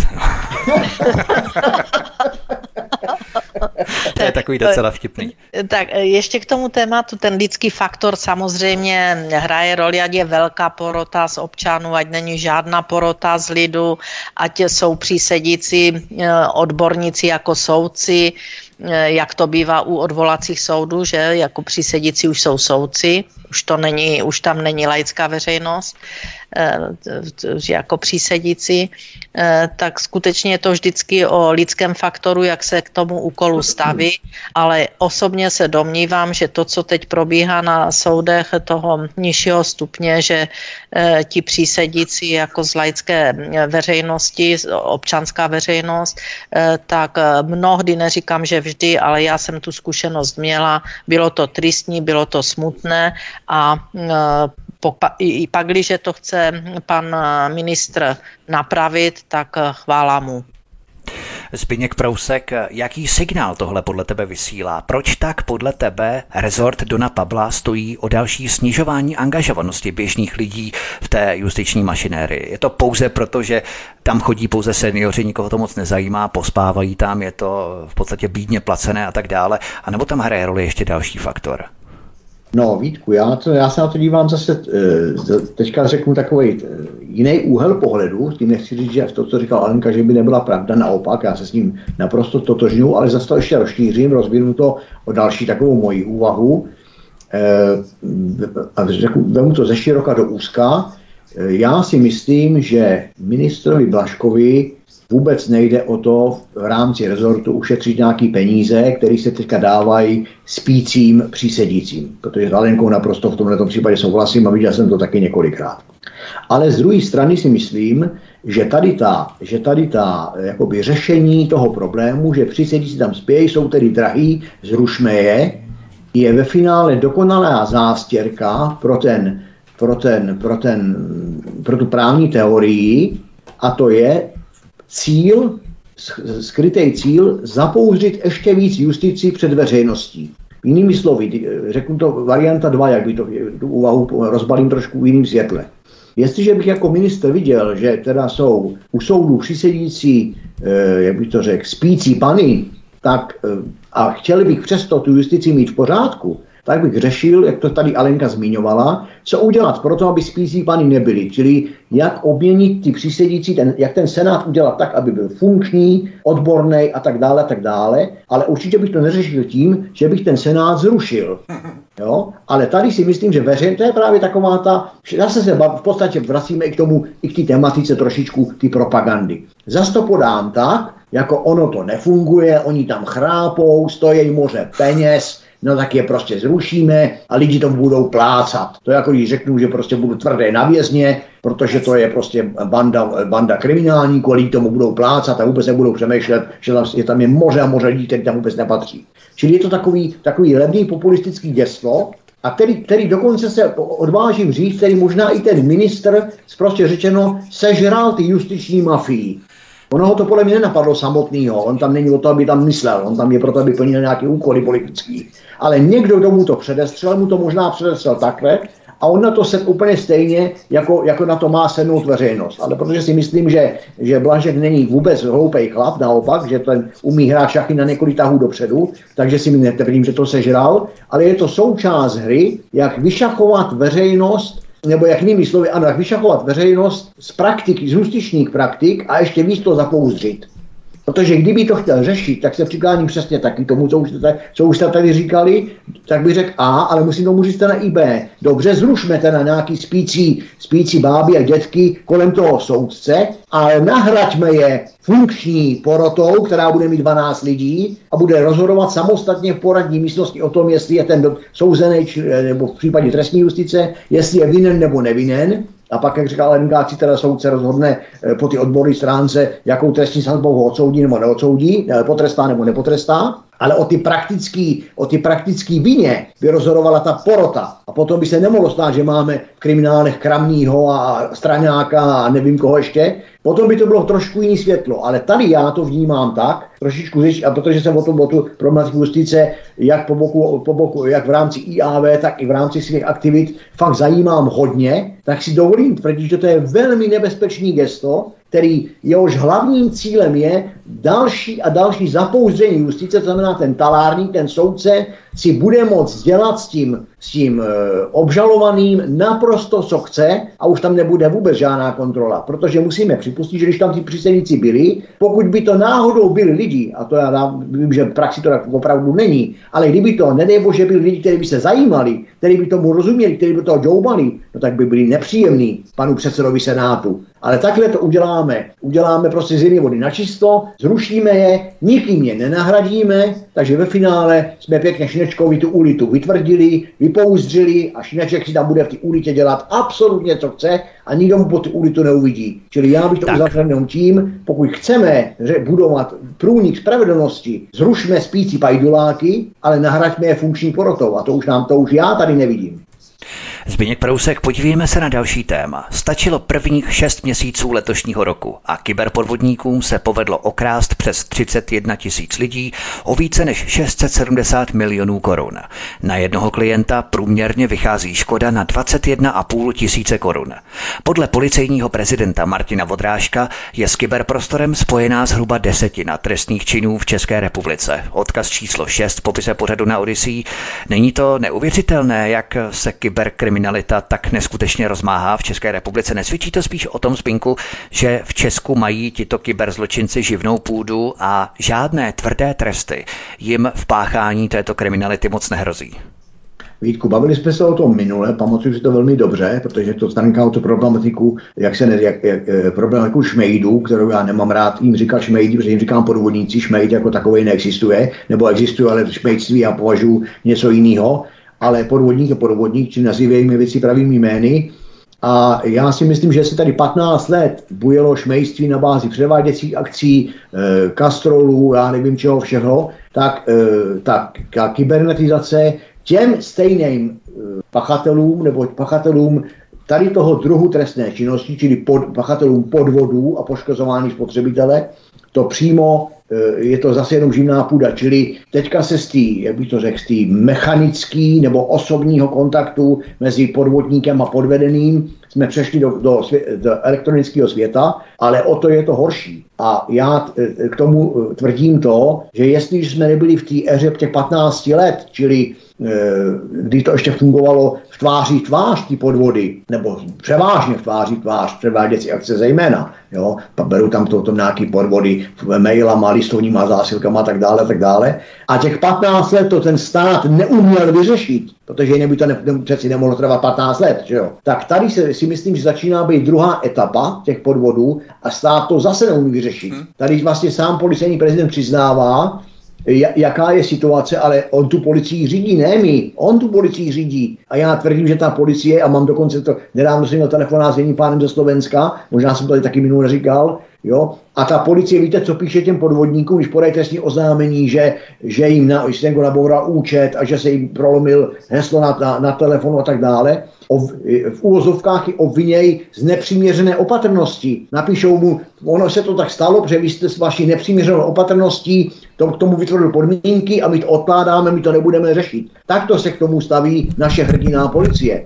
Takže já si myslím, že to jsou tři, tři věci v jednom. Že ta kybernetizace zaprvé eh, je živnou půdou pro ty podvodníky a i minule jsem říkal, že nejenom pro ty podvodníky. Jak jsme se bavili, jak utíkali, jak vynášel nějaké ten policajt fotografie lidí, jo, záznamy a tak dále. Jinými slovy, kdo chce, tak se dneska nabourá a dneska je ten tlak ty státní zprávy, všechny ty naše citlivé data, osobní data, jo, zpravovat, zpravovat v úvodovkách řečeno kyberneticky. Takže jestliže dřív někdo chtěl něco vědět o tobě, o mě, o Alence, tak když to teďka přeženu, tak musel jít, vypáčit dveře na městském úřadě, vytáhnout nějaký šuplík a, vytá- a ukrást nějaký desky, aby si to přečet. Dneska se tam elektronicky nabourá a přečte si úplně všechno, což je špatně. Od zdravotních záznamů přes, já nevím, justiční záznamy a jakýkoliv jiný citlivý záznamy a pochopitelně i bankovní záznamy. Že se to proti tomu brání banky, budíš, ale já si myslím, že, kyber, kyber, že to je jenom začátek, začátek obecně řečeno zla toho kybernetického světa. Ten kybernetický svět nás předbíhá a to lidstvo jakoby ho, eh, jak by to řekl, předbíhá to lidstvo a podle mě to dopadne velmi, velmi špatně. Ale zároveň, jak jsem i minule tady říkal, ta kybernetizace je v první řadě. To je jako ty, za vším hledají prachy a pak to nějaký zájem o lidi tak tady to je to samý. Ta kybernetizace má zelenou v takovým rozsahu, že už není ani kontrolovatelná jenom proto, že to je podle mého názoru vynikající nástroj politicko-mocenských subjektů ke šmírování všeho, všech a všude. To je to no. hlavní. A tohle tak, já myslím, že to je vedlejší produkt. A zase, ty mocensko-politické subjekty nemají zájem, ty, ty lidi ochraňovat, ty mají zájem pořád prosazovat to svoje šmírování veškerých dat od našich účtů, přes náš pohyb a, a jak oni tomu říkají, trasování a podobně a podobně, ale to, to, to, to stíhání těch pachatelů si myslím, že ten stát prostě nezvládá a zvládat nebude, protože zaprvé ta kybernetizace nemá 100% ochranu e, přes zneužitím, to je jedna věc objektivní, a subjektivně stát nás ochraně před vlivy trestných činů selhává normálně a v té kybernetizace si myslím, že tuplem. Jo? Vezmeme si tamhle pomalované vagóny, ani to neumí naše policie vyřešit, jak ty dráhy vypadají a tak z druhé, tak se nemůžeme bavit o tom, že nás ochránějí před nějakýma kybernetickou zločinností. Jo? Ano. Velký, velký houby. Tak. Neumějí to, ani to umět nechtějí. Ale nevytázková, když nám někdo zavolá a vydává se za nějakého pracovníka banky a tak dále, tak eh, musíme si samozřejmě jeho identitu ověřit i z čísla, které nám volá a případně zavolat zpátky na nějakou tu linku 800 a tak dále. To jsou všechno známé věci, ale přesto se lidé nechávají stále častěji napálit. 31 tisíc lidí za půl roku. Myslíš, že to víc než co jiného svědčí o společenském posunu, kdy lidé mají tendenci poslušně reagovat na příkazy autority v rámci jakési kolektivní mentality nebo psychologie, protože ono to začalo covidem, kdy lidé museli držet ústa, podřídit se, jinak masné pokuty, dále výhrůžkami za nesprávný názor, za postoj vůči Ukrajině a tohle všechno labilnější jedince svádí k tupému dodržování příkazů autority.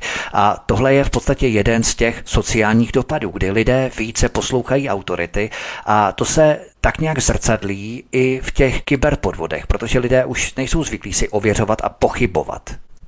Tak um, já, já si myslím, že uh, slušní lidé, no, opravdu slušní lidé, kteří uh, podvodům nemají ani, ani náznakem, je nenapadne, tak prostě tomu věří. Oni věří, že jim někdo zavolal a, a že mají nějaký problém a že ho mohou takto rychle vyřešit.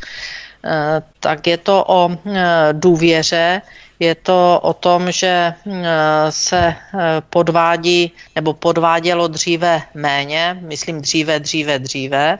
Těch podvodů bylo méně, protože ta kybernetika nebyla v takovémto, ne, ne, neskytala podvodníkům takové možnosti.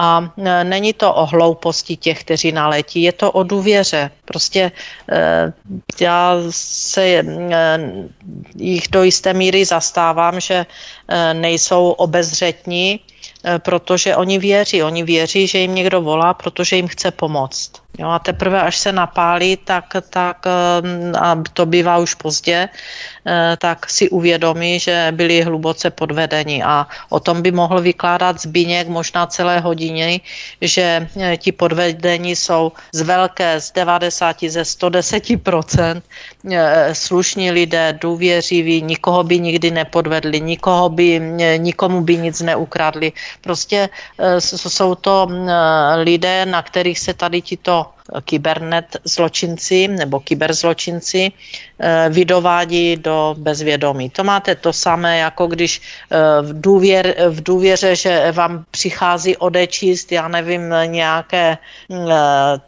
vodoměr, elektřinu, pokud to máte v bytě, že to je skutečně člověk, který přichází, aby no, vykonal svoji práci. A většinou se to týká starších lidí, kteří do jisté míry jsou důvěřiví trpělivější než ti mladí. Bohužel je to, to je pravda, že ti lidé si myslí, že když oni nepodvádějí, tak zase na druhou stranu nikdo nemůže podvést je.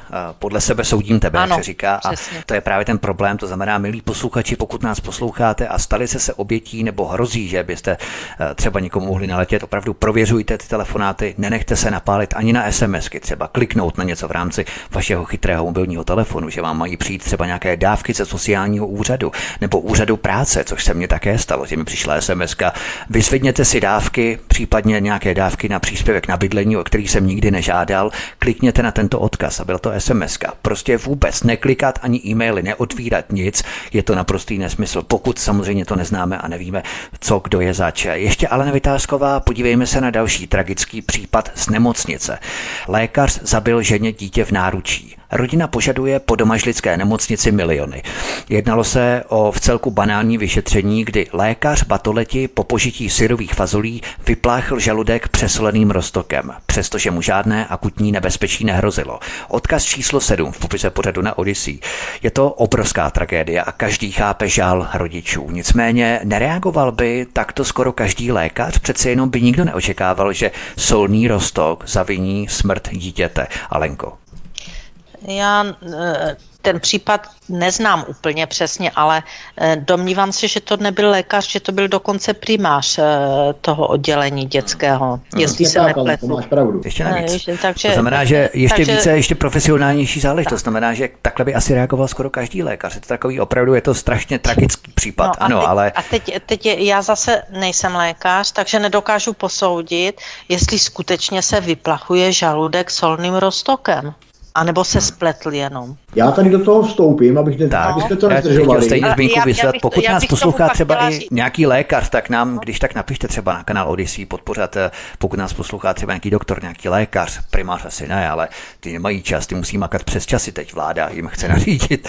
Ale pokud nás poslouchá nějaký doktor, napište nám třeba, jestli je to opravdu standardní postup a technika Zbínku. Co ty na to? Já tady jenom přečtu, já jsem si k tomu tuhle našel nějaký, nějaký, nějaký takový celkem zajímavý článek, protože jsem se tomu věnoval a my jsme to už tady konec konců komentovali, už když to, když to vzniklo, ta událost, protože mě tam svým způsobem ta nadutost toho pana primáře a ta, jak ta uraženost, jak on se cítí uražený, že vůbec to někdo přeskoumává, ten jeho postup. Ale abych nebyl široký, tak tady vám přečtu oběma i našim, teda zejména našim posluchačům, e, z vyjádření nějakých znalců, který poskytli soudu k tomu postupu toho primáře. A ti, ti znalci řekli, že do, to je citát, postup spočívající ve vypumpování, ve, ve vpumpování solného roztoku o tak vysoké koncentraci do žaludku 15-měsíčnímu dítěti bez jakýchkoliv příznaků ohrožujících jeho život byl zásadní medicínskou chybou. Konstatoval v rozsudku doma vždycky soudce Schwiegler, který vycházel právě z toho posudku těch od, ostatních odborníků. Takže už, te, už teď máte odpověď na to, že on to prostě od začátku přehnal, bránil se tomu a když už mám to slovo, tak jenom ještě doplním, že tam je daleko zarážející no to, že se to stalo, o tom vůbec nebudeme, eh, si myslím, ani nemusíme o tom ani mluvit, jo, že prostě smrt 15-měsíčního mimina je prostě, je prostě tragédie, tím spíš je to, v mých očích je to tragédie, tím spíš, že vůbec nemusela nastat, nebo teda, jak, jak bych to řekl v tom smyslu, jak to cítím, že byla zbytečná ta smrt. A za další, že pan primář nesvětí žádnou vinu, to je pro mě teda zarážející, ale úplně nejhorší je, že ta nemocnice z těch, z těch pozůstalých rodičů dělá pitomce eh, a od začátku podle mediálních zpráv aspoň stojí na straně toho primáře a dokonce ředitel ty nemocnice na, pro, tu, pro, tu, pro obhajobu toho primáře v rámci, jeho, jeho, v rámci trestního řízení oslovil nějakého známého kamaráda, nějakého pediatra a z veřejných peněz mu zaplatil za takový odborný stanovisko, který by tomu primáři mělo pomoct, aby, aby zároveň to vyšachovalo ty, ty názory, ostatní názory znalců. Jo. A Já ještě... jsem dokonce tady jenom ještě dokončím, omlouvám se moc jednu větičku. Já jsem tady podával dokonce, eh, nebo jsme to, to probírali na tom na schůzi toho našeho spolku slavného a podávali jsme tady trestní oznámení pro nadržování, protože to bylo jasně podaný ten, ten falešný to odborné vyjádření, aby to pomohlo tomu stíhanému primářovi. E, tenkrát to nějak mám takový dojem, policie smetla ze stolu, že ještě soud to neuzavřel a teďka to znovu obnovíme, protože soud už to uzavřel, to znamená, že podle mého názoru k tomu nadržování došlo. Ten primář byl trestně stíhaný a byl dokonce odsouzený, byl dokonce odsouzený ten primář, ale... A byla mu pozastavená činnost ještě, ale, ne? Byla mu ale, má, činnost. I zákaz, má i zákaz činnosti, jo. Ta nemocnice teda se nechtěla omluvit, jo, na to, že by nabídla odškodnění, proběh, proběh soud, e, nějakým způsobem se nám odvolávali, pokud já vím. Teď, teda, teď je nám teda ve hře 20 milionů korun, jako, jako očkodné, jo, soudce měl říct, že teda si to umí představit, že by to měl dostat, ale ten primář byl, odsou, byl stíhaný a tak, jak se stala, byli odsouzený a dostal, mám dojem, nějakou podmínku a nesmí, nesmí léčit. Hmm. Takže e, z, mé, z mého pohledu je podmínka málo, protože e, to není pochybení, jo, to je nedbalost Eh, nedbalostní trestný čin, který končí smrti, to je vražda, pokud to dělal a provedl ještě primář. No je to v eh, podstatě, Takže, je to v podstatě tak... minimálně zabití, že jo, protože jestliže já vlezu do auta a budu mít pět promile, tak můžu předpokládat, že někoho přejedu a přesto pojedu, tak on to sami, jestliže dělá něco, co víš, že dělat, že jak tam říkají ty znalci, to je, to je ještě, pochybení, tak ho zabil. Zbyň, Zbyňku, teď se spolu budeme hádat, protože eh, já to vidím ještě jinak, ten, kdo sedne opilý za volant, eh, je, to, to je opravdu, má v rukou zbraň, ale tady ten je primář, který léčí děcka a on to děcko vědomě zabil, protože on musel vědět, že mu dává něco, co ho zabije.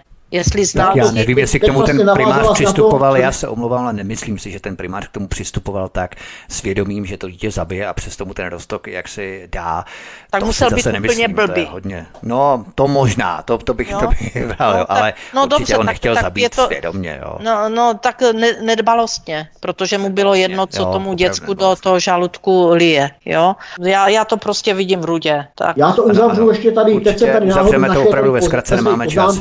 Co k tomu řekla ta maminka, to, to odpoví na to na oboje, co teďka tady říkáte a můžeme to tím pánem utnout. Ona říká, že synovi po požití potravinářských fazolí nic nebylo. Z opatrnosti jsem ale raději zavolala do nemocnice, kde jí řekli, kde mi řekli, abych s ním, abych s ním přijela na kontrolu. To říkala, to je jedna věc, co mám tady na jiné poznámce. A potom tam říká, s vyšetřovnými odvedli do jiné místnosti, kde mě lékař přikázal, že musí malé, malého pevně držet, aby mu mohl zavést hadici do břicha a nalít mu tam solný rostnok. Nikdy si neodpustím, že Martinka, který se bránil, jsem na příkaz toho doktora pevně svírala, zatímco on mi jej zabíjel v náručí, pokračovala ta matka. E, potom nás odvedli na pokoj, e, malý se mi nelíbil, byl apatický a přestával reagovat. Upozorňovala jsem na to sestru, ale ta jen to, tato okomentovala pouze slovy, že ho při zákroku pěkně zřídili. Následně pak úplně do bezvědomí a bylo již pozdě. Odpověděl jsem úplně na vše. No, no takže... To je strašný. Jako, e, měl by sedět 10 roku, ten chlap. No já to tvrdím taky, a že to je málo. A to je málo, bez, bez možnosti propuštění. Hmm. Ten by z kriminálu už neměl líst. To téma jsme skončili, pojďme na další téma, nemáme čas. Zbigněk Prousek, podíváme se na naší policejní černou kroniku. Šest dozorců ze Světle nad Sázavou dostalo za spoutání odsouzené podmínky. Odkaz číslo 8, popise pořadu na Odyssey. Já ti nevím, Zbinku, to už dnes policajti, aby se skoro až báli spoutat odsouzenou osobu. Kde to jsme? Co se tam vlastně přihodilo? Tak opravdu to nebyli, to nebyli policajti, spoutali tu osobu dozorci. Dozorci, no, pardon, ano, sám to byla odsouzená osoba. A bylo to, že, že podle obžaloby měli nějakou ženu v roce v lednu 2020 e, eh, připoutat ke vnitřním mřížím v okně cely, když předtím podle jejich výpovědí měla konflikt v nějakým školským zařízení věznice. Podle státního zástupce ale byla připoutaná ve stoje e, s, roztaženýma, s, rozpaženýma s rozpaženýma rukama a e, takhle ji nechali vyset na těch břížích e, jako, jako Ježíše Krista když to tak nějak přirovnám, tři a půl hodiny, e, zakázali na záchod, takže ona se počůrala a pak ji nechali vlastníma, vlastníma oděvama e, vytírat tu, tu moč a tak dále, a tak dále. A ještě se k ní nějakým způsobem hrůzně chovali.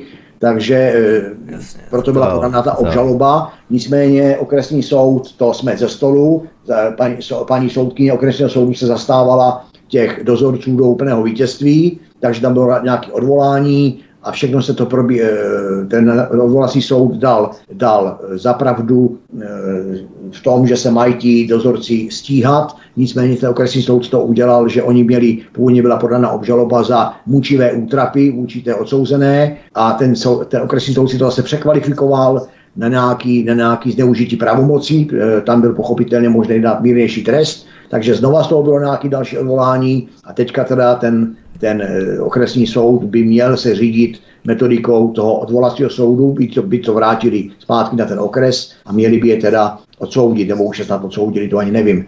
Já bych jenom chtěl říct, že ten, že ten přístup, který jsem tady popisoval, jo, někoho prostě při, e, přicvaknout na mříže, nechat ho vyset, nechat ho prostě počůrat, lidově řečeno, tři a půl hodiny nechat vyset za ruce, tak co to tam, co to tam, co to tam slouží za hovada, se zeptám. To jsme opravdu na úrovni, na bázi gestapa a na další věc, mm, já jsem dokonce tady paní soudkyni psal soukromý dopis tady to, protože moje babička mi to připomnělo tím totiž, že moje babička roční 1909 prošla výslechem gestapa, eh, tenkrát na nějakým oddělení v Tanvaldu nebo kde, a tam něco podobného zažila, včetně kopanců do ní a tak dále a tak dále, kde měla dokonce nějaký vnitřní zranění, a to nebudu rozebírat a zdržovat tím naše, naše posluchače. Takže já jsem strašně, strašně nepřátelský vůči takovým metodám nějakých pout a, a nějakého spoutávání lidí a, a, a takových ponižovacích, ponižovacích věcí. Teď třeba řeším případ, že odskočím, ale to je jenom opravdu na, na pár vteřin eh, pána, který pražská policie eh, s volacím znakem tady se otočím s volacím znakem Bulldog, jo, nutila, nutila klečet a v kleče mu dávala pouta, pak ho vláčela jako, jako prostě, jako já nevím, nevím ani Peter Brambor, někam na oddělení, kde kdyby tam doeskortovali hrdině pochopitelně v poutech, jo, všechny zákony ty jsou někde jinde, tak ho tam potom pustili. Ale říkám, to nebudu rozebírat. Takže já tyhle ty gestapácké metody jsem na ně strašně, strašně choulostivý a mrzí mě to, že prostě je to teďka takový rozšiřující se trend. A tady v tom případě toho, ty vězenkyně, jo, to se dostáváme právě k tomu našemu vězenství, kdy paní soudkyně eh, Kerbrová, nebo jak se jmenovala, v tom neviděla nic tak strašného. Tvrdila, že, eh, jsou, eh, že dozorci mají těžkou práci jo, a tak dále, a tak dále. Tak já bych takový výsledek gestapa přál zažít, nebo zažít i aspoň z poloviny to, co tam dělali ti odsouzený, i kdyby ta odsouzena byla jakákoliv. Tak jsou nějaké pravidla hry, ale určitě ne tady to. Takže e, to je, to je si myslím takový můj náhled, náhled ono to je v podstatě stručná, stručná záležitost, Aha. ale mě mrzí, že takovéhle věci, rozumíte, nemají komentáře v médiích, ministra a podobně a podobně. Tady se kde jaký politik, kde jaký politický bambula vyjadřuje kde jaký mu nějaký e, zprávě, já nevím, ruský televize a e, všude mají nějaký dezoláty a, a všechno by cenzurovali, ale že opravdu v tom státě vzniká a šíří se nám takový fašistický bordel, tak je ticho. Úplně ticho, jako by nic, tady se řeší nějaká, šmudlá se nějaká takzvaná kauza, udělá se z toho úplně, úplně, jo, ředitelka věznice je spokojená s těma dozorcema, všichni jsou na funkci, všichni berou platy a nic se neděje a vláček jede dál. Já jsem se s hmm. podobným na závěr jenom řeknu setkal a Alenka si bude na to určitě e, velmi rychle vzpomene, když jsme řešili případ jednoho mladého kluka přes 20 let z Blanska, který bojoval s okresním soudem Blansko, protože ho městská policie střískala jako psa a nebylo, nebylo síly prorazit, že to je celý zinscenovaný, že ho střískali jak gestapáci, dokonce si to natáčel, rozšlapali mu mobil, natáčel to kamarád druhým mobilem, ten takzvaný zákrok těch městských policajtů, i ten mob, druhý mobil rozšlapali, přesto je soudkyně držela, jako by byli bozy na zemi, tak kde to jsme? Za gestapa, za fašismu, nebo si budeme hrát na právní stát, na demokracii? A my toho všichni plnou hubu, politiků, nevím, nevím. Ale Vydásková, chtěla by si k tomu ještě něco doplnit v rámci této kauzy?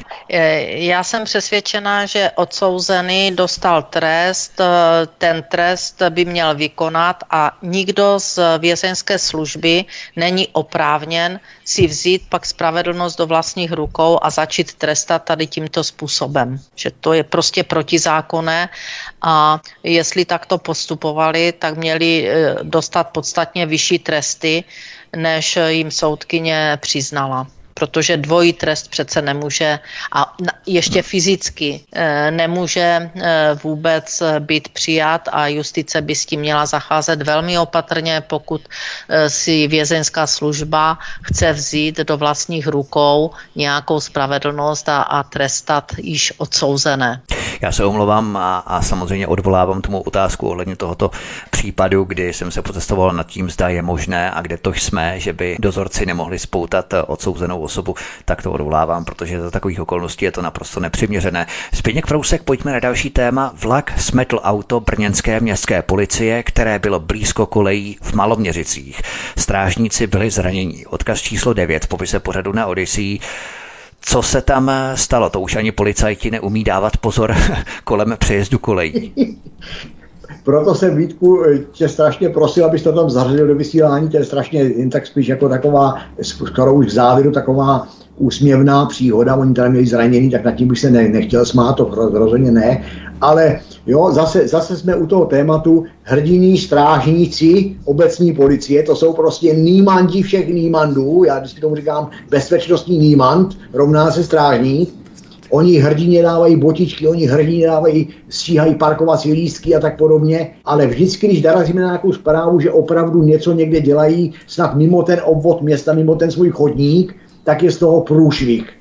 A tady to je, tohle to mě úplně k tomu navádí, protože to je událost září tady toho roku, kdy, na nějakým, kdy v Brně na brněnským eh, nákladním Eh, teda na brněnském nádraží, mělo to být obec Maloměřice, tak místňáci asi vědí, kde to je, nebo nádraží Maloměřice, tak ti strážníci s oktávkou najeli tak blízko kolejím, že je smet nákladní vlak, který tam měl překládat nějaký, nějaký, nějaký manipulační ploše, nebo měl tam nějaký křížení kolejí, jo, to je konec konců nepodstatný, ale prostě, e, rozumíte, oni, lidi, kteří z jedné strany vás doslova buzerují za to, že, že stojíte na šikmo, nebo rovně, nebo tamhle, nebo tamhle, nebo, nebo si objednete na poštu a nemáte lístek za 15 minut parkování, a potom ti sami nímandi neumí vyhodnotit, že stojí tak blízko kolejí, že ten vlak je smete. Tak co k tomu chce, co k tomu mi chce kdo říct?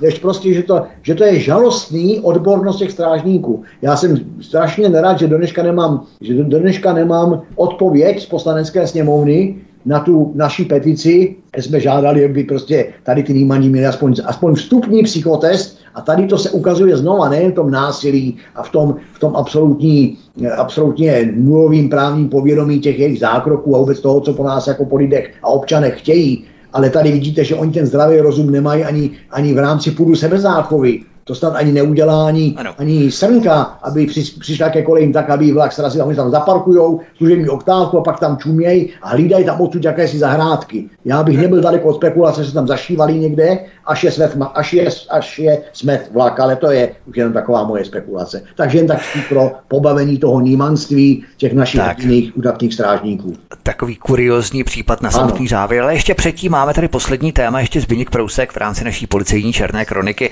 Za ten Evidenční posudek ve prospěch útočníka za volantem sebral soud znalci razítko a vyměřil mu pokutu. Odkaz číslo 10 v popise pořadu na Odyssey. Je to banální případ, ale podvody a podvůdky se dějí pořád a stále. Co bychom mohli vypíchnout jako důležité v této kauze? Já bych jako důležitý v této kauze vypích to jako to nejdůležitější, že to, je zase, že to zase otvírá problém soudních znalců.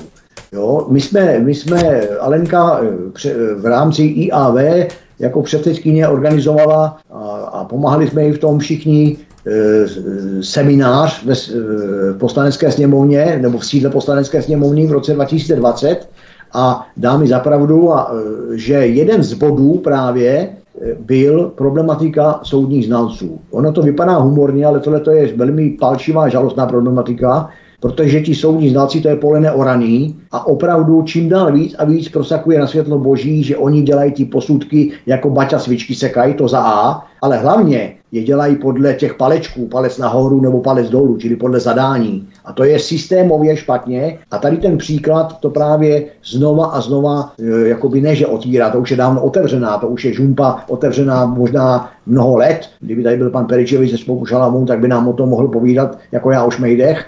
Ale tady ten případ z toho října, tady toho roku, zase otevírá, že teda tady nějaký psychiatr pra, zpracovával posudek v prospěch muže, který se pokusil o dvojnásobnou vraždu a ten posudek zpracovával podle soudu tak, aby prostě ten, ten aby spochybnil vůbec věrohodnost ty, zavra, eh, eh, ty, ty, mm, ty poškozené osoby jo, a aby, aby z toho vyvázl. Čili já to považuji za, jenom, jenom za střípeček z naprosto běžný praxe těch soudních znalců a na ruku jim jdoucích soudců. No potom, to je prostě špatně. Teď otázka, ještě to můžeme rozdělit, jestli ten soudce mu na ruku z nedbalosti nebo mu na ruku úmyslně, ale to teďka není předmětem tady toho tématu. Tady předmětem tady toho tématu je prostě ta, ty, ty soudní znalci a ta jejich, ta jejich nevěrohodnost, nebo jak bych to řekl, ta jejich hmm. Jo, že se prostě hm, přiklonějí tam, kdo dá obálečku, tak to tak prostě oznalcujeme. A že na to není žádný kontrolní mechanismus. Jo, to, je, to si myslím, že je špatně a to bych ještě vůbec nechtěl ani tady, jenom tady zmíním, že taky ještě, a minule jsem o tom mluvil,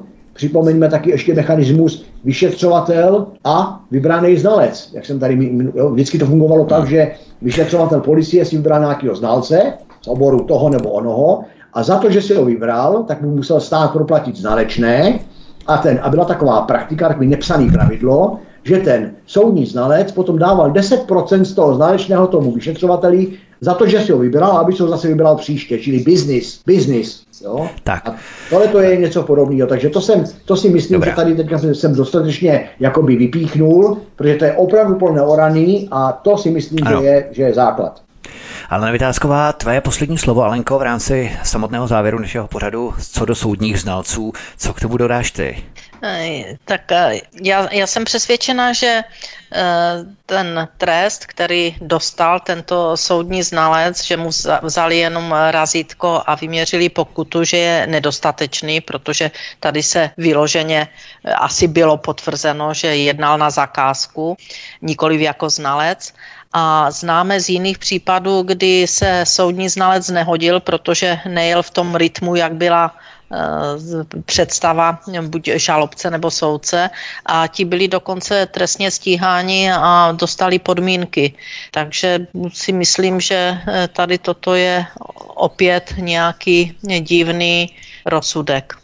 To byla poslední slova Aleny Vytázkové, kterými končíme tento pořad, protože už jsme vyčerpali naše veškerá témata, kterými jsme prošli během celého tohoto pořadu. My doufáme, milí posluchači, že se vám pořad líbil a témata byla rozmanitá, pestrá, že si každý vybral to své, co ho zajímá. A já se tedy rozloučím s předsedkyní institutu Alenou Vytázkovou. Alenko, moc děkuji za inspirativní povídání, mě se hezky a budu se těšit příště. Ahoj. Já děkuji za pozvání a přeji všem hezký večer. Ahoj.